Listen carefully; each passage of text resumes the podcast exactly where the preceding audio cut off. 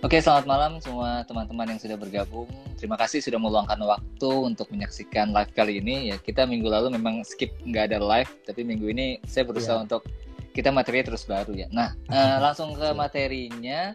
Tadi pertanyaan Rian soal inner child. Sebenarnya ini kata yang udah nggak asing ya, apalagi oh, ketika COVID melanda sudah dua tahun tuh banyak yeah. seminar tentang kesehatan mental dan salah satunya itu membahas tentang inner child. Simpelnya, inner child adalah sisi seorang anak yang masih ada dalam diri kita atau melekat dalam diri kita yang biasanya bertumbuh bersama dengan sosok kita yang tua. Tapi sisi anak ini umurnya atau ingatan emosionalnya masih seorang anak kecil. Itu inner child. Itu sih.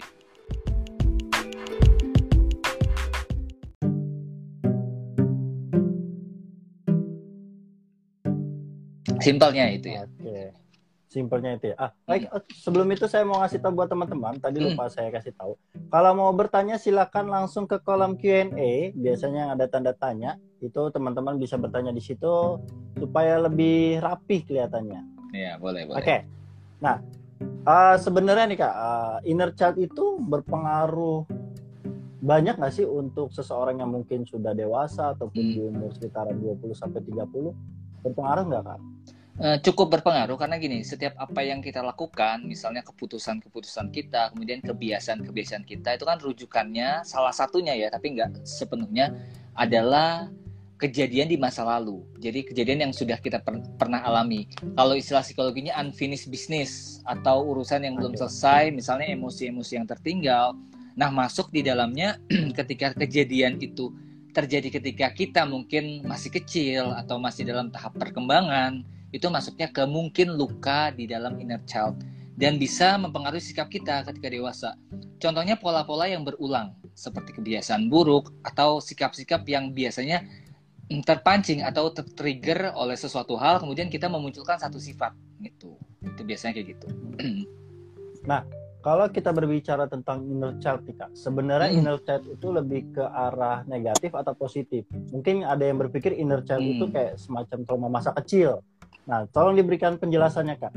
Sebenarnya inner child itu bisa bekerja positif dan negatif ya, kecuali inner child-nya memang terluka, karena itu yang banyak sering dibahas. Kalau secara positif gini, pribadi seorang anak itu membuat kita semangat ketika ngerjain sesuatu kan. Atau misalnya kita lebih terbuka terhadap hal-hal baru, nggak seperti kita yang udah tua ini, kemudian dapat hal baru hmm. takut gitu. Ini takut nih, gimana nih? Gitu, takut mutusin. Dan kalau kita lihat, nah kebetulan kan saya di rumah lagi ada anak dan baru punya anak dan usia satu tahun itu kelihatan banget ketika dia belajar jalan kemudian dia jatuh bangun lagi bangkit lagi coba lagi coba lagi nggak nyerah gitu. Itu anak kecil seperti itu ya. Mereka nggak nyerah dan tenaganya tuh nggak habis-habis. Nah bisa dibilang itu ada sisi positif. Kalau misalnya inner child masih melekat dalam diri kita tapi kita pergunakan biasanya untuk misal misalnya belajar sesuatu ya. Ada rasa penasaran kemudian tadi ya uh, lebih ke nggak menyerah dalam satu waktu tertentu itu sisi positifnya. Tapi tetap ada beberapa sisi negatif.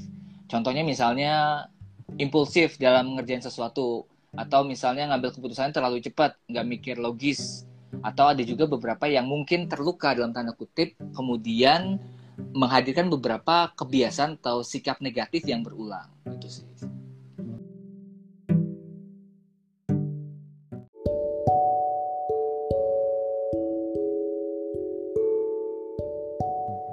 Nah, berarti terkait dengan masa kecil ya. Nah, kalau misalkan perbedaannya sama childish, sifat childish itu gimana kak?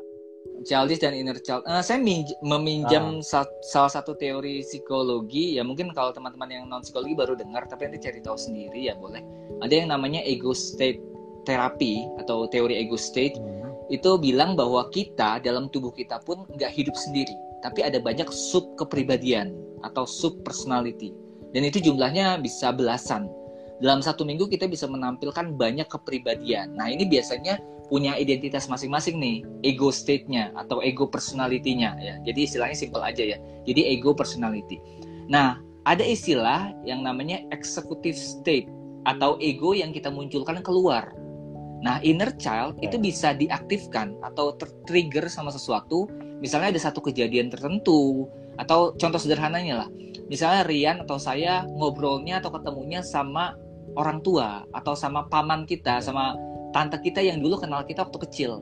Nah itu bisa jadi trigger untuk bawa ya, ego state yang kita kecil jadi executive state namanya.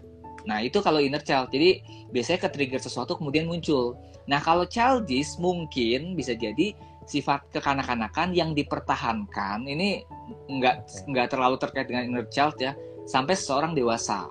Jadi kebiasaannya, cara dia merespon, mengambil keputusan gitu. Oke, oke, oke. Nah, kalau misalkan nih kita langsung ke pertanyaan dari Boleh. penonton. Penonton ya. Bagaimana cara memperbaiki inner child negatif di bawah sadar? Oke, Gimana nah, tekniknya banyak ya beragam sama seperti self healing yang pernah kita bahas juga di live bahwa itu cocok-cocokan banget ya. Ya sama kayak milih jodoh ya, ada yang cocok ada ada yang Iya. enggak.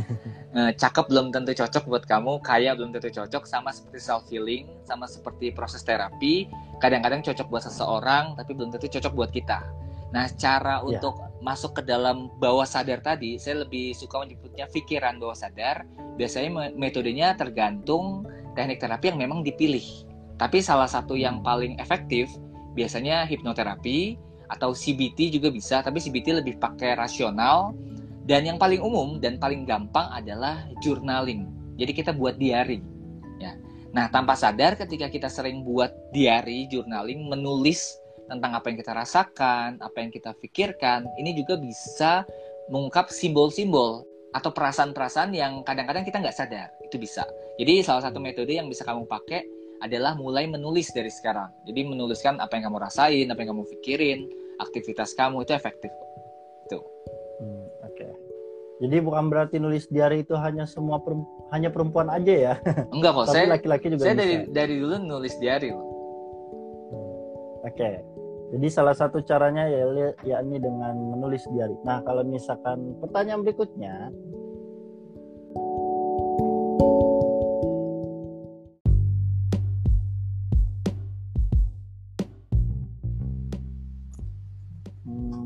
Boleh dipilih, Nah, ini aja deh. Teknik apa yang bisa dilakukan untuk berdamai dengan inner child? Teknik yang bisa yang dilakukan. tadi. Nah, sebenarnya kita harus kenal dulu. Kita kan nggak bisa damai sama sesuatu atau seseorang tanpa mengenal. Jadi ini tekniknya memang bertahap atau eh, caranya bertahap. Yang pertama kita harus gali sendiri. Jadi kalau meminjam sama teori yang ego personality tadi, kita harus kenali personality apa saja yang ada dalam diri kita, kemudian baru nantinya kita cari penyebabnya.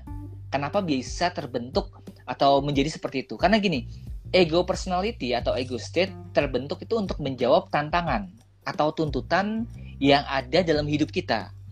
Contohnya ada istilah eh, ego personality yang sifatnya protektor atau manager.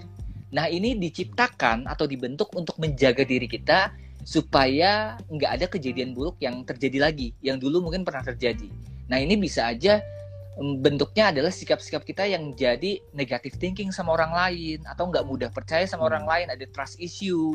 Kemudian kalau ketemu sama orang baru, kayak mulai muncul kepanikan, oh ini orang kayaknya mungkin mau jahat sama saya. Itu bisa jadi adalah Hmm. ego state yang sifatnya protektor atau manajer kita yang tadi yang saya bilang tidak mau hal buruk itu terulang kembali itu sih Oke, jadi harus mengenali inner child kita Iya, dulu ya. harus Kak, kenal dulu. bisa- Oke, nah ini kayaknya pertanyaannya udah cukup banyak nih. boleh dibuka ditanya silakan aja kita tanya, Ya. tanya jawab Ah, aja Bim. mungkin gini. Mm, boleh. Ah, inner child itu ada batasan umur nggak sih? Maksudnya dikatakan inner child itu dari umur berapa sampai berapa ada batasannya nggak? Sebenarnya karena ini eh, kalau dari teorinya ya kan ada tiga fase pembentukan sebuah belief system atau sebuah Oke. apa yang kita percaya apa yang kita anggap bernilai. Itu ada fase fase yang namanya imprint ada fase yang namanya modeling atau kita mengambil role model ada fase juga yang namanya fase sosial. Kalau saya jelaskan lebih lanjut ini masuk ke dalam teori psikologi perkembangan sih. Jadi setiap anak itu punya tugas perkembangan. Nah tapi yang lebih fokusnya inner child itu biasanya terbentuk itu di fase pertama yaitu fase imprint. Ini adalah fase peletakan fondasi buat diri seseorang. Jadi fase ada blueprintnya ada rancangan kehidupan. Itu 0 sampai 7 tahun. Yang dibagi jadi dua. Kalau eh, sering baca tentang parenting ada 1000 hari pertama atau sampai tiga tahun. Seorang anak eh, bagaimana dia bertumbuh berkembang. Kemudian ada yang selanjutnya juga. Nah di situ ada beberapa tahap yang harus dilewati ada yang namanya tahap trust mistrust, ada yang otonomi dan banyak hal lainnya. Nah, jadi itu 0 sampai 7 tahun itu yang puncaknya. Puncaknya uh, inner child bisa terbentuk, bisa terluka, tapi setelahnya juga memungkinkan ada aja sih, ada aja yang bisa terbentuk di dua fase selanjutnya, yaitu fase role model atau modeling dan juga fase sosial terkait dengan inner child dan childish tadi, apakah menonton film kartun itu juga termasuk inner child kita, Pak? bisa jadi eh, dalam satu sisi ya bisa jadi itu cara uh, kita uh. memuaskan sisi kecil kita itu pertama yang kedua kalau itu okay. sudah jadi bagian dari peminatan karena gini yang nulis komik yang gambar animasi kan orang-orang dewasa bukan anak kecil dan mereka semua punya skill dan menurut saya kisah-kisah dari komik dari film animasi film kartun itu bagus-bagus ya maksudnya gini bisa ada storytelling yang menggambarkan sesuatu tapi tetap punya makna. Jadi itu bukan cuma buat anak kecil. Bahkan ada beberapa kartun yang memang dikhususkan memang untuk orang yang lebih tua atau lebih dewasa supaya mereka dapat hiburannya tapi tetap dapat pesannya.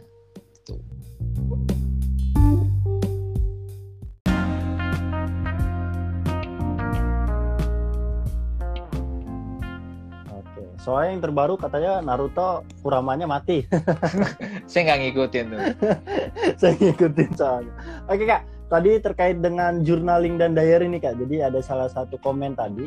Mm. Uh, dia mungkin menulis jurnal dan diary. Nah, tapi itu tuh jadi kayak sebuah rahasia dan ketika orang tuanya melihat, dia jadi dimarahin tuh kak dan menjadi trauma. Gimana sih kak biar maksudnya kita untuk berusaha dia itu agar bisa menulis diary lagi. Hmm.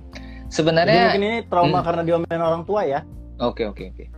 Sebenarnya hmm. sih uh, setiap teknik ada resiko, ada negatif positif. Kayak okay. seperti misalnya saya ambil contoh ya katarsis, katarsis lewat olahraga. Olahraga berlebihan hmm. juga nggak bagus. Katarsis lewat cerita. Ketika kita curhat, kemudian ketemunya orang yang nggak hmm. tepat, hmm. jadinya kita makin gak nyaman. Setiap uh, teknik ada resikonya sih. Sama seperti journaling atau nulis diary tadi uh, kita juga mungkin punya risiko dibaca orang lain, kemudian orang lain berasumsi macam-macam. Nah, biasanya untuk meminimalisir hal tersebut, ya biasanya kita harus jaga jurnal kita sebaik mungkin. Bisa bentuknya digital, tapi lebih enak sih nulis tangan sih. Karena kalau kita nulis tangan, hmm. hal yang ada di pikiran kita itu lebih ter diterjemahkan dengan baik. Nah, untuk mengatasi trauma yang tadi, trauma itu kan sifatnya luka ya, sesuatu yang muncul karena kejadian tidak menyenangkan. Nah, coba balik lagi ke diri sendiri kira-kira mana yang lebih baik? Maksudnya mana mana yang lebih banyak baiknya? Apakah menerus meneruskan untuk journaling atau ganti metode? Nah kamu yang jawab sendiri mana yang lebih banyak positifnya dan itu yang kamu lakukan